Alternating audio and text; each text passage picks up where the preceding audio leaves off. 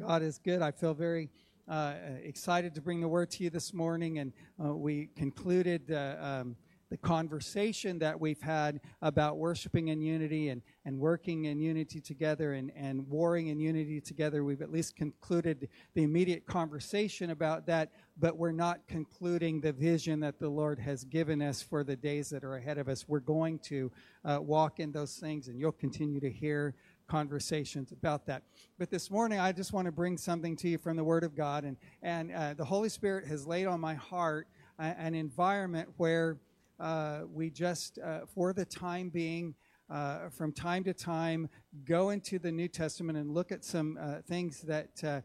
where, where folks encountered Jesus, and I want us to encounter Jesus. Can we just do that today?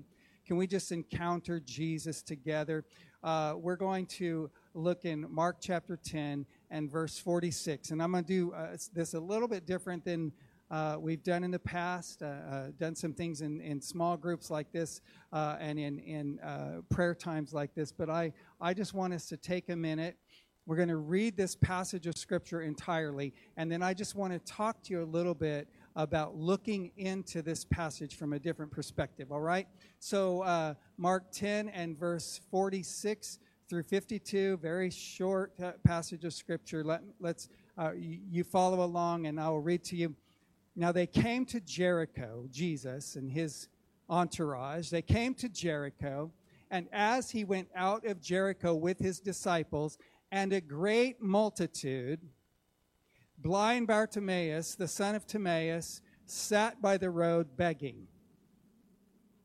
And when he heard that it was Jesus of Nazareth, he began to cry out and say, Jesus, son of David, have mercy on me. Then many warned him to be quiet, but he cried out all the more, Son of David, have mercy on me. So Jesus stood still and commanded him to be called. They called the blind man, saying, Be of good cheer Rise, he's calling you. And uh, throwing aside his garment, he rose and he came to Jesus. And so Jesus answered and said to him, What do you want me to do for you? Kind of obvious, isn't it? No, he said, What do you want me to do for you? And the blind man said to him, Rabboni, that I may receive my sight. And Jesus said, Go your way, your faith has made you whole. And immediately he received his sight and followed Jesus on the road. Now, listen, I, w- I want us to do something just a little bit different. I want you to take, your, take a moment now, and I just want you to sit in the presence of the Lord with this passage that we read, and I want you to just put yourself in this story for a minute as Jesus is walking on the dusty roads, and and uh, you can just probably the smell of dust kicking up, and and and maybe it was a little humid and a little warm that day, whatever. Just just imagine how that scene might be for you, and where you where you might find yourself if you were on that road on that day. Are you one of the disciples? Uh, do you see yourself following Jesus? Are you uh, sitting alongside the road? Are you are you an onlooker? Uh, are you in the crowd?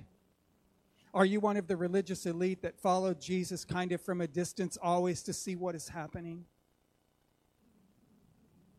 Are you telling that blind guy to be quiet? Stop yelling. You're irritating me right now.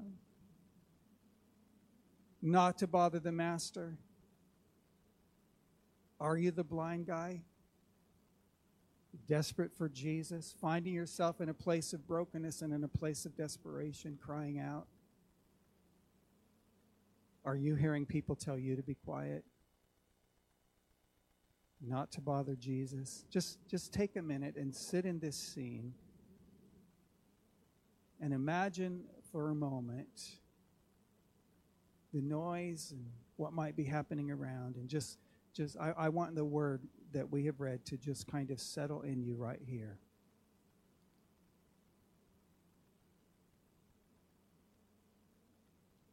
Just settle your word in us, Lord. All right, move ahead.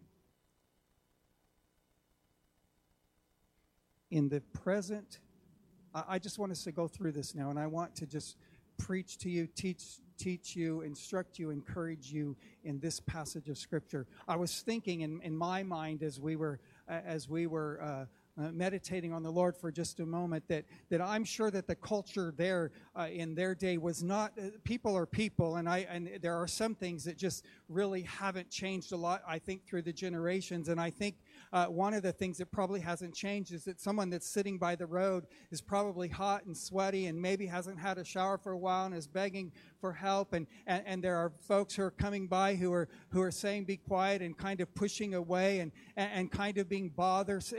This is bothersome to some and to others. There's this compassion and there's this moment of we need to help this guy and, and all that goes with that. I, I don't think that moment was, uh, was terribly unlike the moments that we're experiencing in our culture right now in these kinds of circumstances. What do you do in the moment with someone who has a need that is greater than you have within your ability to supply.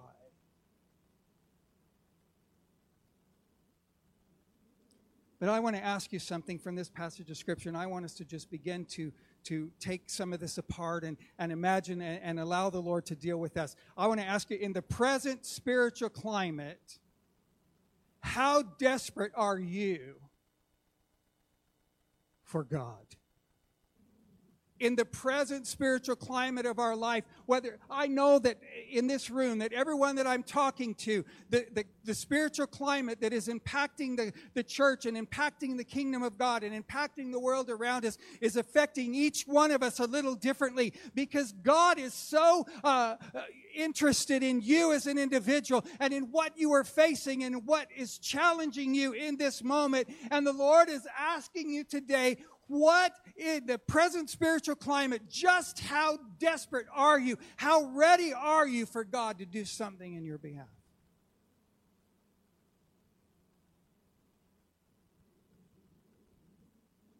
How ready are you for God to move? Matthew 5 and 6 says, Blessed are they who hunger and thirst for righteousness, for they shall be filled. I'm so thankful that the word there doesn't say that they might be filled, that they might get what they need, that, uh, that they might see me respond, that they might have me pour. Blessed are they who hunger and thirst for righteousness, for they shall be filled. And the Spirit of the Lord would come to you today in the present spiritual climate of this house and say, just how desperate are you for a move of God in your life? How desperate are you for me to remove your blindness? How desperate are you for me to touch your place of need? How desperate are you that you would sit in my presence and hear my voice? How desperate are you that you would have a response from me? How desperate are you that you would come and respond to me so that I can respond to you? How desperate are you? In John chapter 7 and verse 37 through 39 at the feast, Jesus stands up at the conclusion of the feast and he says, uh, from all indication, very loudly, he said, If anyone thirsts, I love that, that listen, we sometimes we need to pay attention to the small words in scripture. If anyone if anyone thirsts, I think he's talking to you. I think he's talking to me. If anyone thirsts, let him come to me and drink. He who believes in me, as the scripture has said, listen to this, folks. I want you to take hold of this. Out of his heart or out of his innermost being, out of his belly. Some of the uh, uh, translations say, out from, from within the depths of his soul, out of him will flow rivers of living water. And just so that you're not confused about what he's meaning when he says that, just so that we at Living Water are not uh, it, the least bit filled with any bit of understanding about his intentions. It says in verse 39, but this he spoke concerning the Spirit, whom those believing in him would receive, for the Holy Spirit was not yet given because Jesus was not yet glorified. But he is telling you through this passage of Scripture, church, what I'm talking to you about is something that you've already received and that you already already have. And it's time for the Spirit of God to begin to overflow out of your life. How desperate, how ready are you for the flow of the kingdom of God out of you, out of your current situation, out of your present place? Are you ready to encounter Jesus in a new way? Amen. Amen. Are you ready to encounter him? So I want to ask you some questions from this thought of how desperate are you for him? I want to ask you have dire circumstances and years and years of hopeless situations brought you to a place of desperation. Here's a blind man. He's uh, we don't know if he was uh, how long he had been blind or how what his age was or how long he had been sitting by that road. The Bible doesn't give us all of those details, but we know that he was blind and we know that he was begging and we know that he was desperate and we know that he hears that Jesus is coming by and he has decided that if this can change, it's going to change today. I wonder how many times we go to prayer and, and, in dire circumstances, and we're so to the point that if this is going to change, this is going to, I'm going to encounter him. He's passing by, and this is going to change today.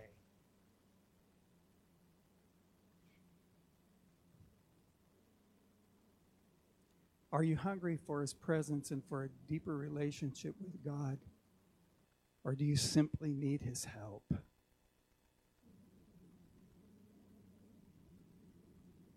Are you coming to Him because you're hungry for Him? Are you coming to Him because you need Him to do something for you? Do you need His help? I would venture to say that every single person in this room can touch a place in your life where the help of God is needed in this moment.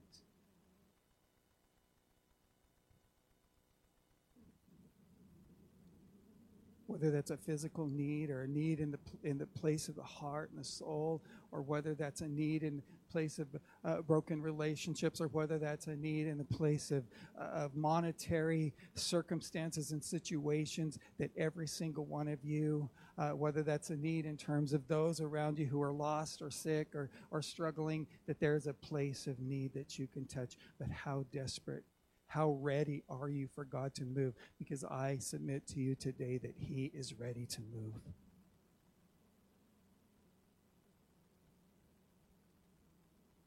Are you thirsty for Him?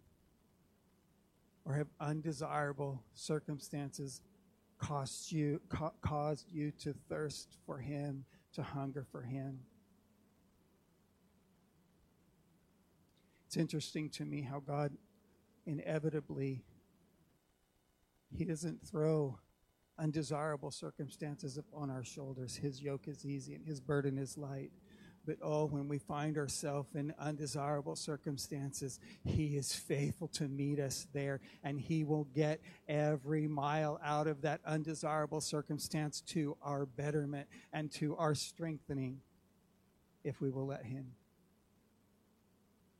So, have circumstances driven you to a place of desperation, or has just a simple hunger in your heart driven you to a place of desperation? Are you in a place of desperation before Him? I want to ask you does it really matter whether it's uh, just a simple desire for Him or whether circumstances have driven you there? He wants to see you at His feet, He wants to see you in His presence, He wants to hear your cry from the roadside. And if we've been one of those people when someone else is desperate and when someone else is crying out, that we've just said, Come on, calm your zeal and hush. Now just wait. God, help us to be one of those people that say, Don't trouble yourself. The Master is calling you. And that you would say within your own heart, I'm not going to trouble myself. I'm not going to be restrained in his presence. The master is calling me. If you don't believe that for yourself, and if you aren't in reading this passage aren't being moved by that truth, just, just listen to it because I said so. Jesus said, Believe me for the work's sake. Just believe me because of what I'm doing in your midst.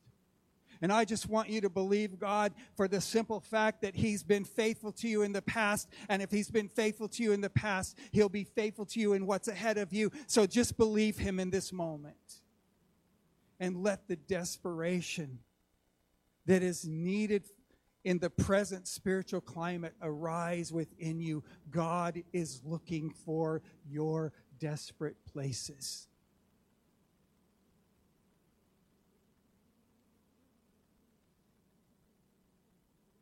I want to ask you something else. How much do you care what others think? We see in this passage circumstances that draw us to this conversation. How much do you really care what somebody down the row or across the room or in your extended family or in your circle of friends? How much do you really care what other people think? Because that little strand of pride uh, will keep you from from receiving, will keep you from hearing the voice of God will keep you from his presence, will cause you to stand at a distance. How much do you care?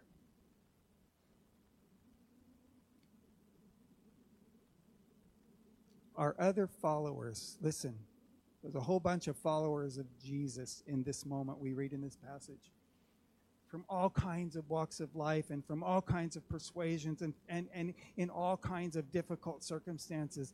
Are you are other followers able to get you to calm down when you're crying out?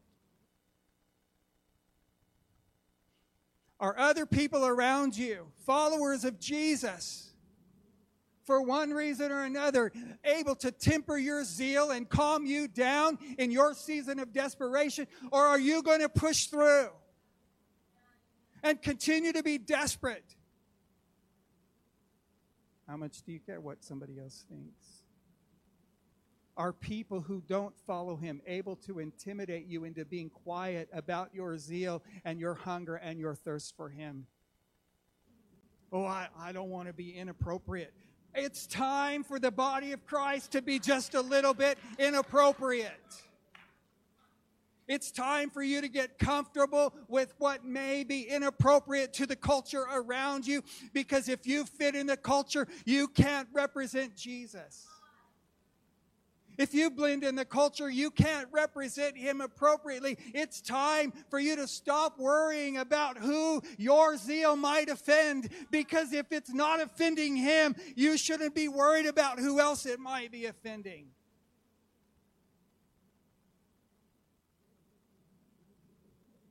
Is what others think greater than your zeal for God? Just think about it for a minute.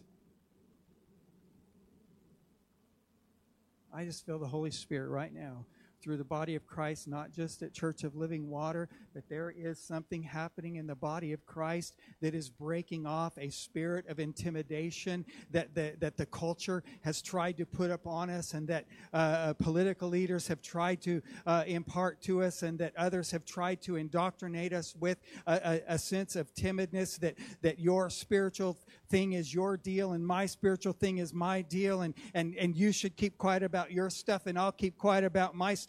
But that is not what the Bible tells me. The Bible tells me that if you hunger and thirst for righteousness, you shall be filled. And the Bible reminds us of, uh, of uh, the zeal of God consuming us, the house of the Lord consuming us, the purposes and the plans of God consuming us. And are we ready to be consumed by His plans and His purpose and His anointing and His power? Are you ready to be consumed by Him?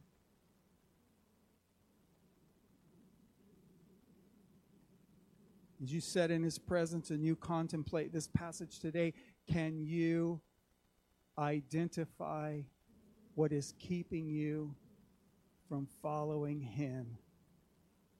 Can you identify what is keeping you restrained?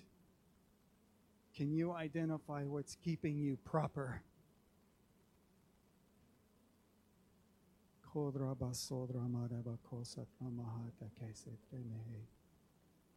Hallelujah. Thank you, Jesus.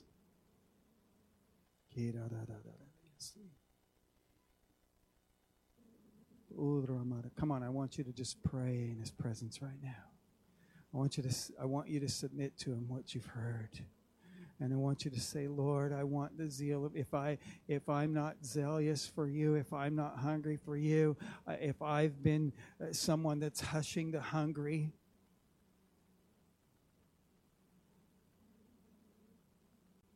if I've been dampering the flame of the thirsty, if I've been looking from afar off.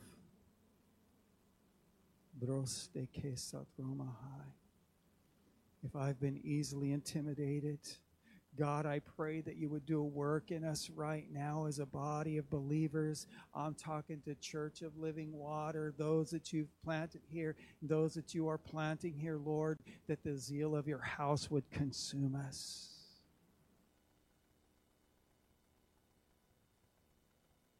That we would be eager for your presence, eager to worship, eager to labor eager to break the chains in the lives of others and to have our own chains broken.